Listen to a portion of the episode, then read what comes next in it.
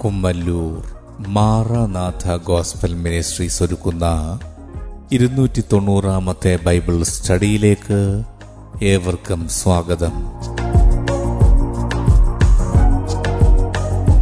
ശിഷ്യത്വം എന്ന വിഷയത്തിന്റെ ഇരുന്നൂറാം ഭാഗത്തെ ആസ്പദമാക്കി ശിഷ്യത്വത്തിന്റെ അടിസ്ഥാനം എന്ന വിഷയത്തിന്റെ മുപ്പത്തിമൂന്നാം ഭാഗമാണ് നിങ്ങൾ കേൾക്കുവാൻ പോകുന്നത്.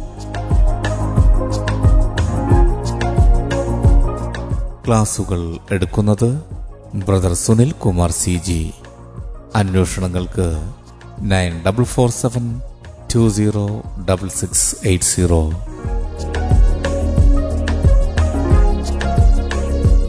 ഈ ക്ലാസുകളുടെ വീഡിയോ യൂട്യൂബിലും ലഭ്യമാണ്. Amen T V network Trivandrum Kerala triple nine five nine seven five nine eight zero.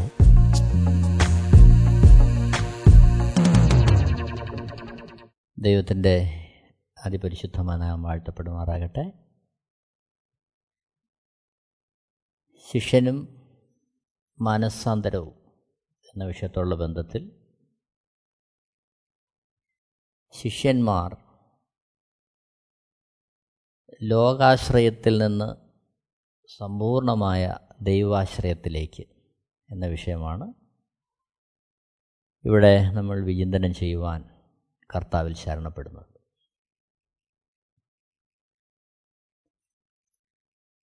പുസ്തല പ്രവൃത്തികൾ നാലാമത്തെ അധ്യയം മുപ്പത്തിരണ്ടാമത്തെ വാക്യം. അപ്പോസ്തല പ്രവൃത്തികൾ നാലാമത്തെ അധ്യയം മുപ്പത്തിരണ്ടാമത്തെ വാക്യം. വിശ്വസിച്ചവരുടെ കൂട്ടം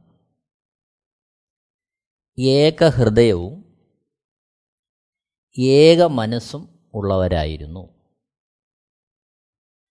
തനിക്കുള്ളത് ഒന്നും സ്വന്തമെന്ന് ആരും പറഞ്ഞില്ല. സകലവും അവർക്ക് പൊതുവായിരുന്നു. അപ്പോസ്തല പ്രവൃത്തികൾ നാലാമത്തെ അധ്യയം മുപ്പത്തിരണ്ടാമത്തെ വാക്യം. ശിഷ്യന്മാരുടെ സമർപ്പണം. അവരുടെ ജീവിതത്തിന്റെ രീതി ആത്മീയ നിലവാരം. ഇവയൊക്കെയാണ് ഈ വാക്യത്തിൽ നിന്ന് നമുക്ക് മനസ്സിലാക്കാൻ കഴിയുന്നത്.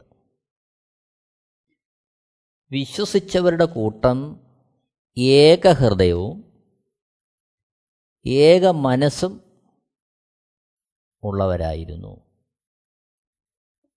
തനിക്കുള്ളത് ഒന്നും സ്വന്തമെന്ന് ആരും പറഞ്ഞില്ല. സകലവും അവർക്ക് പൊതുവായിരുന്നു. ഇവിടെ കർത്താവിനെ അനുഗമിക്കാനുറച്ച ഭക്തന്മാർ അവർ ഏക ഹൃദയമുള്ളവരായിരുന്നു ഏക മനസ്സുള്ളവരായിരുന്നു ഏകഹൃദയവും ഏക മനസ്സും ഉള്ളവരായിരുന്നു എന്നതിന്റെ പ്രതിഫലനമായിരുന്നു. അതിന്റെ പ്രത്യക്ഷമായ വെളിപ്പെടുത്തലായിരുന്നു. തനിക്കുള്ളതൊന്നും സ്വന്തമെന്ന് ആരും പറയാതിരുന്നതും സകലവും അവർക്ക് പൊതുവായിരുന്നു എന്നതും.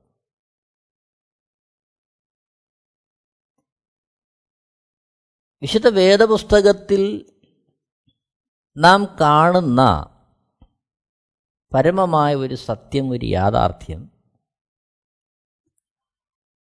ആത്മീയമായ ഏതനുഭവത്തിനും വളർച്ചയ്ക്കും ഏത് മുന്നേറ്റത്തിനും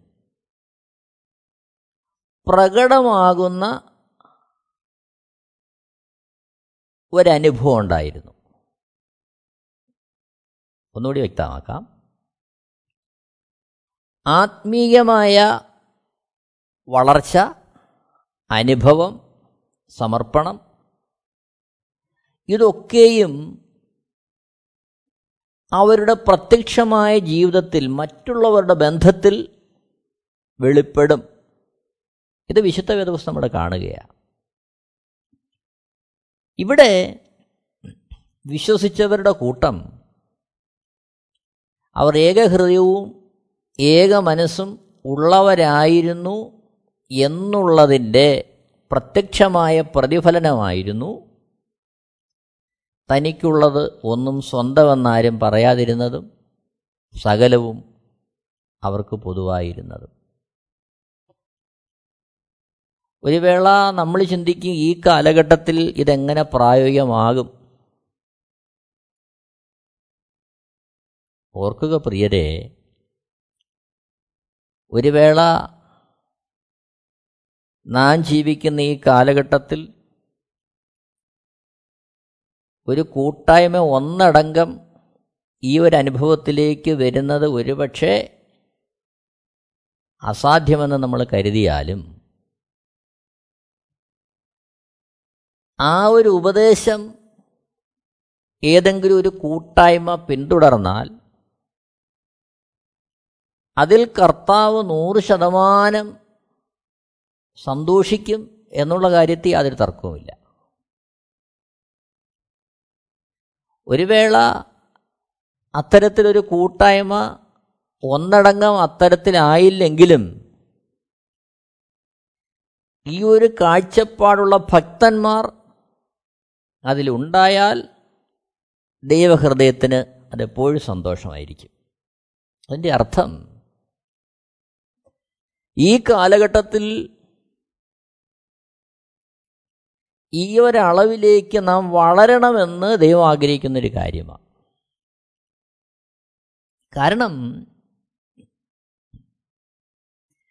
തിരുവഴുത്തിലെ ഉപദേശങ്ങൾ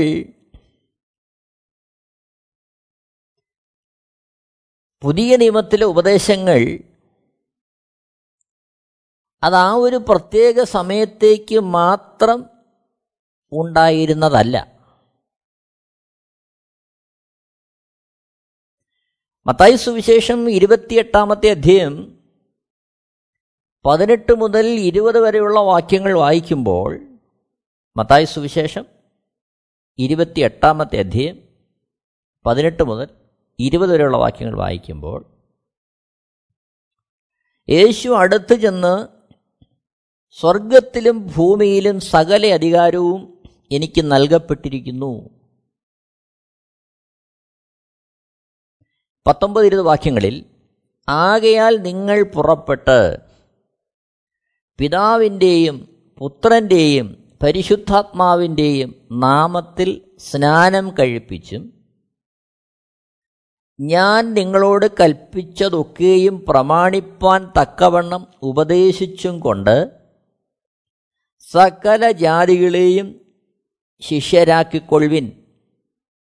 ഞാനോ ലോക അവസാനത്തോളം എല്ലാ നാളും നിങ്ങളോട് കൂടെ ഉണ്ട് എന്നരുളി ചെയ്തു. ഇവിടെ നമ്മൾ കാണുന്ന പരമമായ സത്യം ശിഷ്യരാക്കുക എന്നുള്ള ദൗത്യം ശിഷ്യന്മാരാകുക എന്നുള്ള ദൗത്യം ലോക അവസാനത്തോളം ചെയ്യുവാൻ കർത്താവ് കൽപ്പിച്ചിരിക്കുന്നൊരു കാര്യമാണ്. ലോക അവസാനത്തോളം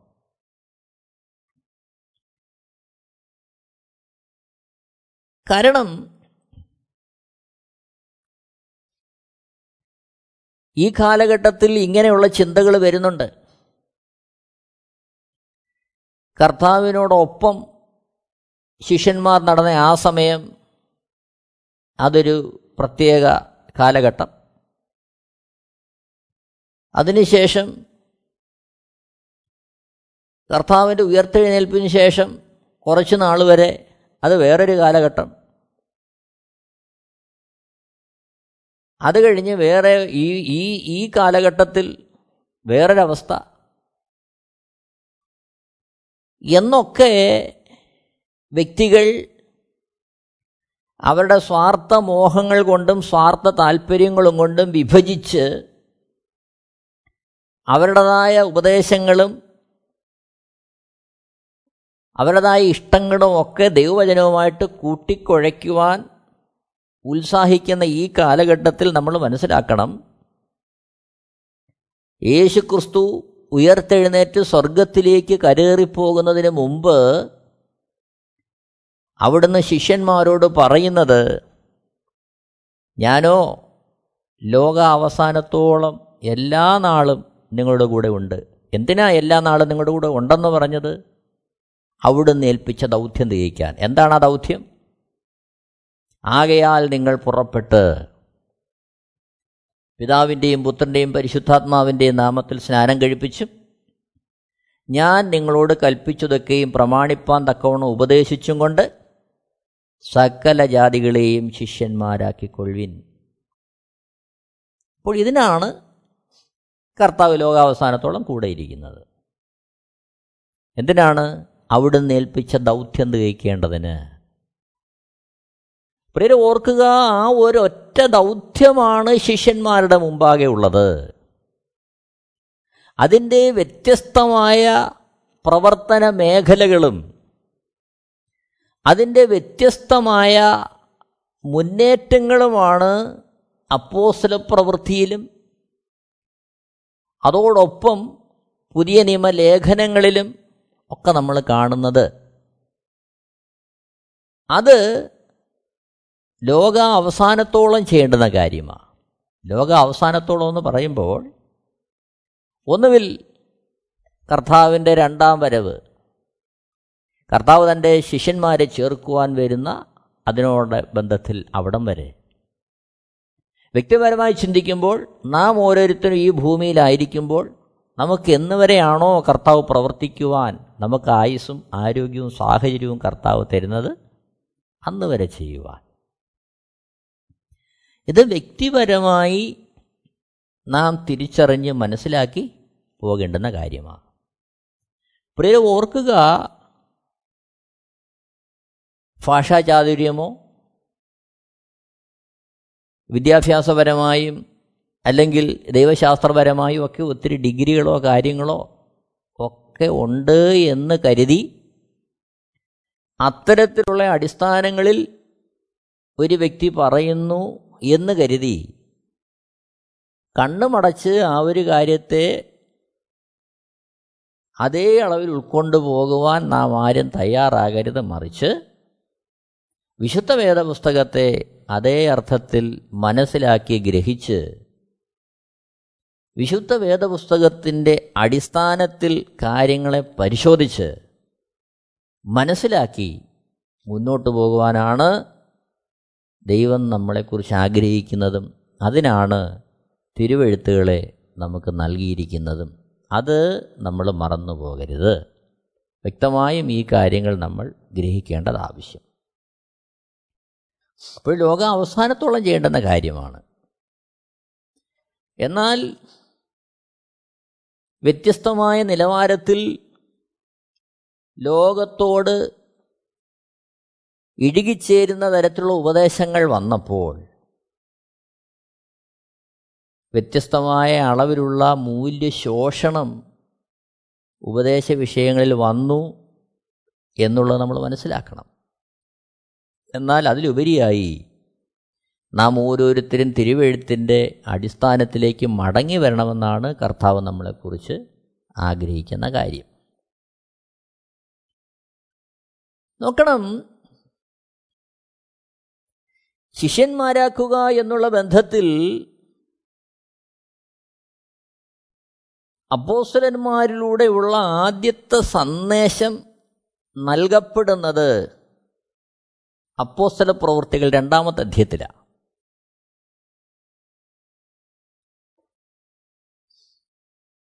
മത്തായ സുവിശേഷം ഇരുപത്തെട്ടാമത്തെ അധ്യയം പതിനെട്ട് മുതൽ ഇരുപത്തി വരെയുള്ള വാക്യങ്ങളിൽ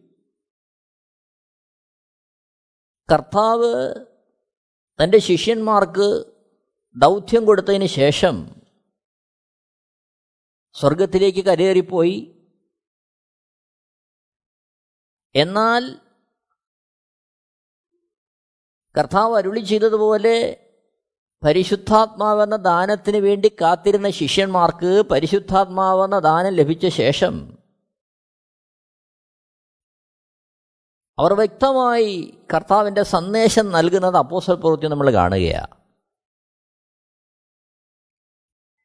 അതിൽ തന്നെ ആ സന്ദേശത്തിന്റെ കാതലായ ഭാഗത്തേക്ക് വരുമ്പോൾ അപ്പോസല പ്രവൃത്തികൾ രണ്ടാമത്തെ അധ്യയം മുപ്പത്തി എട്ടാമത്തെ വാക്യത്തിൽ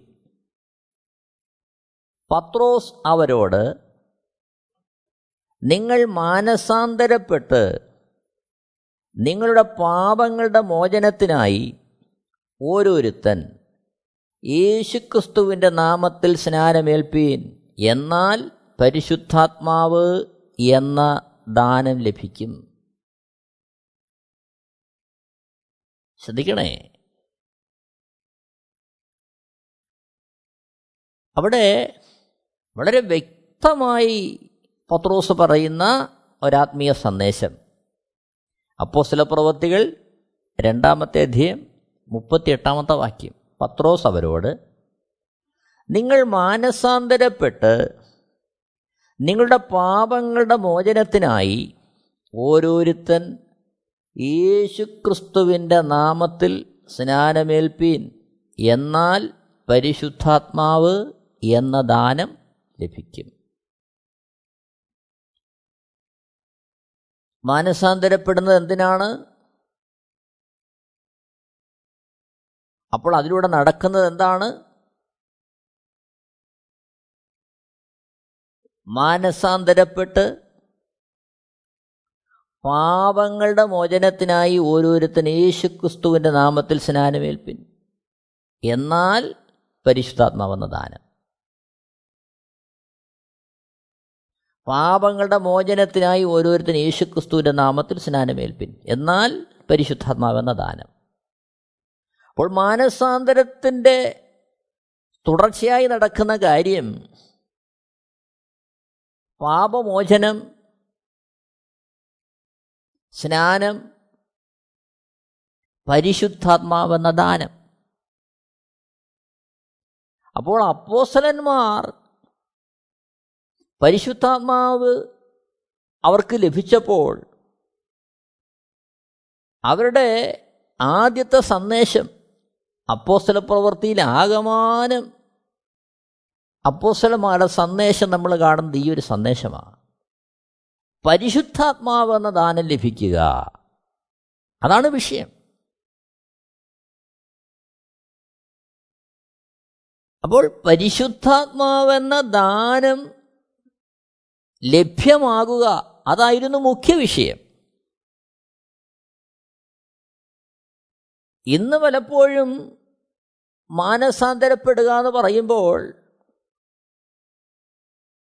മറ്റു പല ചിന്തകളുമാണ് മനുഷ്യന്റെ ഹൃദയത്തിലേക്ക് വരുന്നത്. അവരുടെ തെറ്റുകളെക്കുറിച്ചുള്ള ചില ഓർമ്മകൾ അത് നൂറ് ശതമാനം മാനസാന്തരത്തിൽ ഉണ്ടാകുന്ന കാര്യമാണ്. പാപബോധം അതും ഉണ്ടാകേണ്ടുന്ന കാര്യമാണ്. എന്നാൽ അതിലൊക്കെ ഉപരിയായി ഇവിടെ ശിഷ്യന്മാർ മുൻതൂക്കം കൊടുക്കുന്നതും അവർ ആഹ്വാനം ചെയ്യുന്നതും പരിശുദ്ധാത്മാവിനെ പ്രാപിക്കുക. പരിശുദ്ധാത്മാവെന്ന ദാനം ലഭ്യമാകുവാൻ ആവശ്യമായ ക്രമീകരണങ്ങൾ സമർപ്പണം നിങ്ങളുടെ ജീവിതത്തിൽ ഉണ്ടാകുക. അതാണ് അപ്പോസന്മാർ നൽകുന്ന സന്ദേശം. നോക്കണം അപ്പോസൽ പ്രവൃത്തികൾ നാലാമത്തെ അധ്യയം അതിന്റെ മുപ്പത്തി മൂന്നാമത്തെ വാക്യത്തിലേക്ക് വരുമ്പോൾ അപ്പോസ്തലന്മാർ മഹാശക്തിയോടെ കർത്താവായ യേശുവിന്റെ പുനരുത്ഥാനത്തിന് സാക്ഷ്യം പറഞ്ഞു വന്നു. എല്ലാവർക്കും ധാരാളം കൃപ ലഭിച്ചിരുന്നു. അവൾ സുവിശേഷത്തിൽ അപ്പോസലന്മാർക്ക് പറയുവാനുള്ള സാക്ഷ്യം മറ്റൊന്നുമല്ല. യേശുവിന്റെ പുനരുത്ഥാനത്തിന് സാക്ഷ്യം പറഞ്ഞു വന്നു.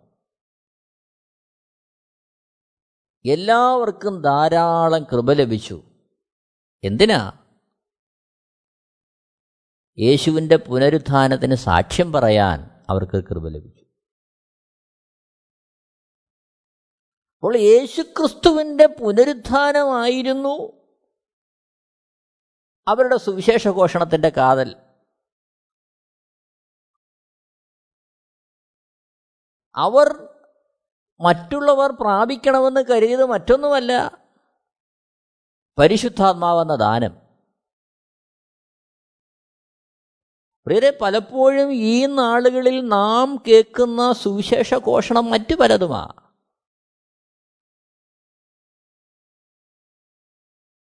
ജീവിതത്തിലെ വിഷയങ്ങൾ മാറുക പ്രയാസങ്ങൾ മാറുക. അല്ലെങ്കിൽ ജീവിതത്തിൽ വ്യത്യസ്തമായ നന്മകൾ പ്രാപിക്കുക. പ്രിയരെ കർത്താവ് മനസ്സലിഞ്ഞാൽ അവിടുത്തേക്ക് ഇഷ്ടമെങ്കിൽ കർത്താവിന്റെ വേരെയുള്ള ബന്ധത്തിൽ നമുക്ക് എന്തൊക്കെ ആവശ്യമാണോ അതൊക്കെ തരുവാൻ അവിടുന്ന് വിശ്വസ്തനാണ് മതിയായവനാണ്. അത് നമ്മൾ വിസ്മരിച്ചുകൂടാ. എന്നാൽ നമ്മെ ഏൽപ്പിച്ചിരിക്കുന്ന ദൗത്യം അവിടുത്തെ പുനരുത്ഥാനത്തിന്റെ സാക്ഷികളാകുക. മരണത്തെ തോൽപ്പിച്ച് ഉയർത്തെഴുന്നേറ്റ ഒരു രക്ഷകൻ താങ്കൾക്കായിട്ടുണ്ട്. താങ്കളുടെ പാപങ്ങളുടെ മോചനത്തിനായി ആ പാപത്തിന്റെ ശിക്ഷ സ്വന്തം ശരീരത്തിൽ വഹിച്ച മനുഷ്യരൂപത്തിൽ വന്ന ദൈവം താങ്കൾക്കായി ഉണ്ട്. അവിടുത്തേക്കായി താങ്കളുടെ ജീവിതത്തെ സമർപ്പിക്കുമ്പോൾ സമ്പൂർണമായ മാനസാന്തരത്തിന്റെ അനുഭവത്തിലേക്ക് വന്ന് യേശുക്രിസ്തുവിന്റെ മരണ അടക്ക പുനരുത്ഥാനത്തിനെ അത് തന്റേതാക്കി മാറ്റുവാനുള്ള സ്നാനത്തിലൂടെ കടന്നു പോകുമ്പോൾ അത് ഒന്നാമത്തെ മനുഷ്യനായ ആദാമിൽ നിന്ന് അനുസരണക്കേടിനാൽ നഷ്ടമായ പരിശുദ്ധാത്മാവിനെ തിരികെ ദാനമായി ലഭിക്കുവാനുള്ള മുഖാന്തരമായി അതിനെ ദൈവം മാറ്റുന്നു എന്നുള്ള സന്ദേശമാണ് പങ്കുവയ്ക്കപ്പെടേണ്ടത്.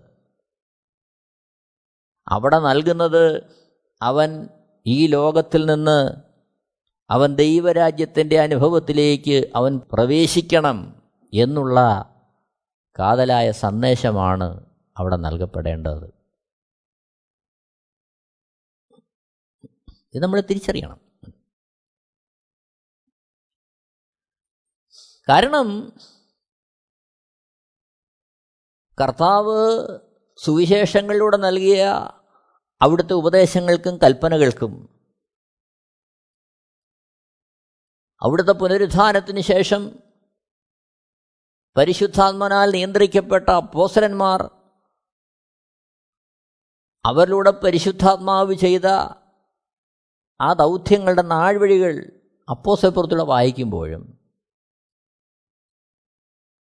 ഒപ്പം പരിശുദ്ധാത്മാവിനാൽ അപ്പോസലന്മാരാൽ നമുക്ക് ലഭിച്ച ലേഖനങ്ങളിലൂടെയൊക്കെ നമ്മൾ കടന്നു പോകുമ്പോഴും അത് കർത്താവിന്റെ രണ്ടാമത്തെ വരവ് വരെയും അത് അതേപടി നിലനിൽക്കുന്നതാണെന്നും അതിന് ഇതിന്റെ എങ്ങും മധ്യ ഒരു മാറ്റം കർത്താവ് വരുത്തുന്നില്ല എന്നുള്ള പരമമായ സത്യവും യാഥാർത്ഥ്യവും ഏതൊരു ക്രിസ്തു ശിഷ്യനും മനസ്സിലാക്കേണ്ടതും ഗ്രഹിക്കേണ്ടതും ഏറെ ആവശ്യമാണ്. നോക്കണം അപ്പോസല പ്രവൃത്തികൾ രണ്ടാമത്തെ അധ്യയം പതിനാല് മുതൽ ഇരുപത്തി ഒന്ന് വരെയുള്ള വാക്യങ്ങൾ വായിക്കുമ്പോൾ പതിനാലാമത്തെ വാക്യം. അപ്പോൾ പത്രോസ് പതിനൊന്ന് പേരോടുകൂടെ നിന്നുകൊണ്ട് ഉറക്കെ അവരോട് പറഞ്ഞത് യഹൂദാപുരുഷന്മാരും എരുശലേമിൽ പാർക്കുന്ന എല്ലാവരുമായുള്ളവരെ ഇത് നിങ്ങൾ അറിഞ്ഞിരിക്കട്ടെ എന്റെ വാക്ക് ശ്രദ്ധിക്കുവിൻ. തുടർച്ചയായി വായിക്കുമ്പോൾ പതിനേഴാമത്തെ വാക്യത്തിൽ അന്ത്യകാലത്ത് ഞാൻ സകല ജഡത്തിന്മേലും എന്റെ ആത്മാവിനെ പകരും. നിങ്ങളുടെ പുത്രന്മാരും പുത്രിമാരും പ്രവചിക്കും. നിങ്ങളുടെ യൗവനക്കാർ ദർശനങ്ങൾ ദർശിക്കും. നിങ്ങളുടെ വൃദ്ധന്മാർ സ്വപ്നങ്ങൾ കാണും. ഇങ്ങനെ വിവരിച്ചു പോവുകയാണ് എന്നാൽ ഇരുപത്തി ഒന്നാമത്തെ വാക്യത്തിലേക്ക് വരുമ്പോൾ നമ്മൾ കാണുന്നത് എന്നാൽ കർത്താവിന്റെ നാമം വിളിച്ചപേക്ഷിക്കുന്നവൻ ഏവനും രക്ഷിക്കപ്പെടും എന്ന് ദൈവം അരുളി ചെയ്യുന്നു. ശ്രദ്ധിക്കണമേ ഇവിടെ കർത്താവിന്റെ നാമം വിളിച്ചപേക്ഷിക്കുന്നവൻ ഏവനും രക്ഷിക്കപ്പെടും. എവിടെ നിന്നാണ് രക്ഷിക്കപ്പെടുന്നത്? പ്രശ്നങ്ങളിൽ നിന്നും പ്രതികൂലങ്ങളിൽ നിന്നും ബുദ്ധിമുട്ടുകളിൽ നിന്നും കഷ്ടപ്പാടുകളിൽ നിന്നും രക്ഷിക്കപ്പെടുമെന്നാണോ ഒരിക്കലുമല്ല. രക്ഷിക്കപ്പെടും. എവിടെ നിന്ന് രക്ഷിക്കപ്പെടും? അപ്പോസല പ്രവൃത്തികൾ രണ്ടാമത്തെ അധ്യയം നാൽപ്പത് നാൽപ്പത്തിയൊന്ന് വാക്യങ്ങൾ വായിക്കുമ്പോൾ അപ്പോസ്തല പ്രവൃത്തികൾ രണ്ടാമത്തെ അധ്യയം നാൽപ്പത് നാൽപ്പത്തിയൊന്ന് വാക്യങ്ങൾ.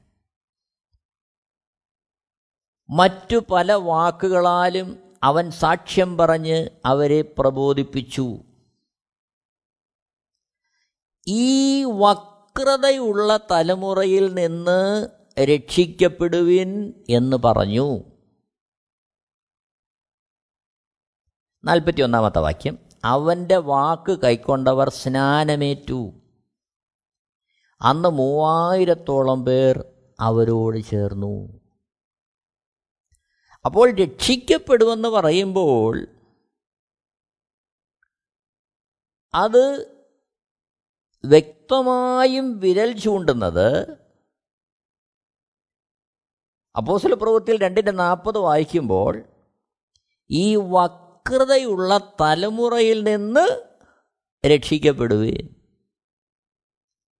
അപ്പോൾ രക്ഷിക്കപ്പെടേണ്ടത് ദുഷ്ടന്റെ അധീനതയിൽ കിടക്കുന്ന ഈ ലോകത്ത് നിന്നാണ് രക്ഷിക്കപ്പെടേണ്ടത്. അപ്പോൾ ദൈവരാജ്യത്തിന്റെ അനുഭവത്തിലേക്കാണ് രക്ഷിക്കപ്പെടേണ്ടത്. ദൈവം ഭരിക്കുന്ന ദൈവം കർത്താവായി വാഴുന്ന ആ ഒരു അനുഭവത്തിലേക്കാണ് രക്ഷിക്കപ്പെടേണ്ടത്.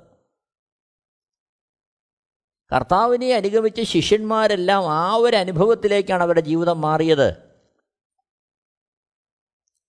നാൽപ്പത്തി ഒന്നാമത്തെ വാക്യത്തിൽ അവന്റെ വാക്ക് കൈക്കൊണ്ടവർ സ്നാനമേറ്റു. അന്ന് മൂവായിരത്തോളം പേർ അവരോട് ചേർന്നു.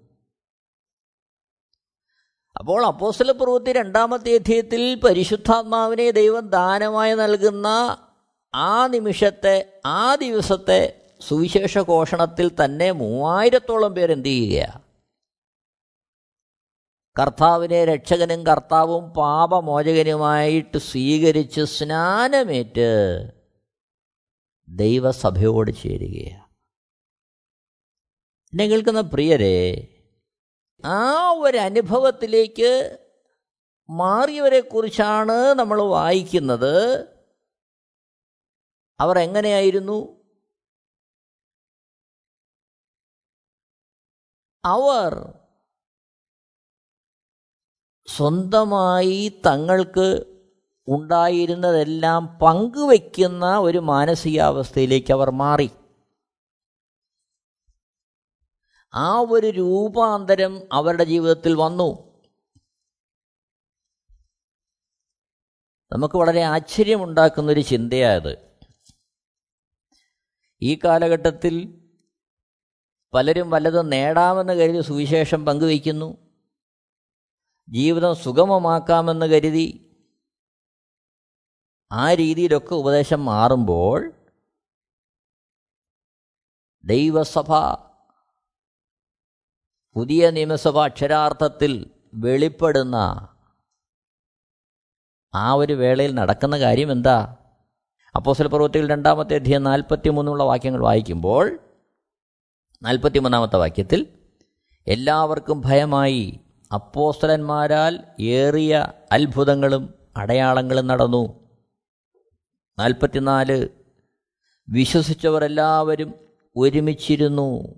നാൽപ്പത്തിയഞ്ചാമത്തെ വാക്യം സകലവും പൊതുവകയും നിണ്ണുകയും ജന്മഭൂമികളും വസ്തുക്കളും വിറ്റ് അവനവന് ആവശ്യമുള്ളതുപോലെ എല്ലാവർക്കും പങ്കിടുകയും. നാൽപ്പത്താറാമത്തെ വാക്യം ഒരുമനപ്പെട്ട് ദിനംപ്രതി ദേവാലയത്തിൽ കൂടി വരികയും. ശ്രദ്ധിക്കണേ.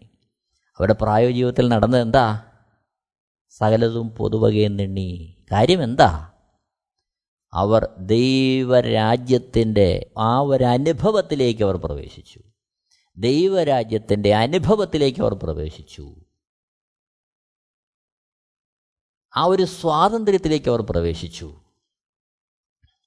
എന്നെ കേൾക്കുന്ന പ്രിയരെ സമ്പൂർണമായ ദൈവാശ്രയത്തിലേക്ക് ദൈവം കരി നടക്കുന്ന അനുഭവങ്ങളിലേക്ക് ശിഷ്യന്മാർ പ്രവേശിച്ചു.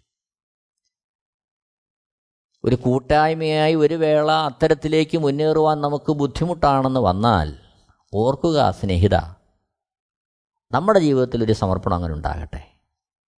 ദൈവരാജ്യത്തിന്റെ സ്വാതന്ത്ര്യം ദൈവരാജ്യത്തിന്റെ സമ്പൂർണമായ ആശ്രയം നമ്മളിൽ വെളിപ്പെടുന്ന മനോഹരമായൊരനുഭവം അതിനായി നമുക്ക് നമ്മളെ തന്നെ സമർപ്പിക്കാം. എല്ലാവരെയും ദൈവം ധാരാളമായിട്ട് അനുഗ്രഹിക്കുമാറാകട്ടെ. ദൈവത്തിന്റെ ധന്യമായ നാമം മഹത്വപ്പെടുമാറാകട്ടെ. Amen.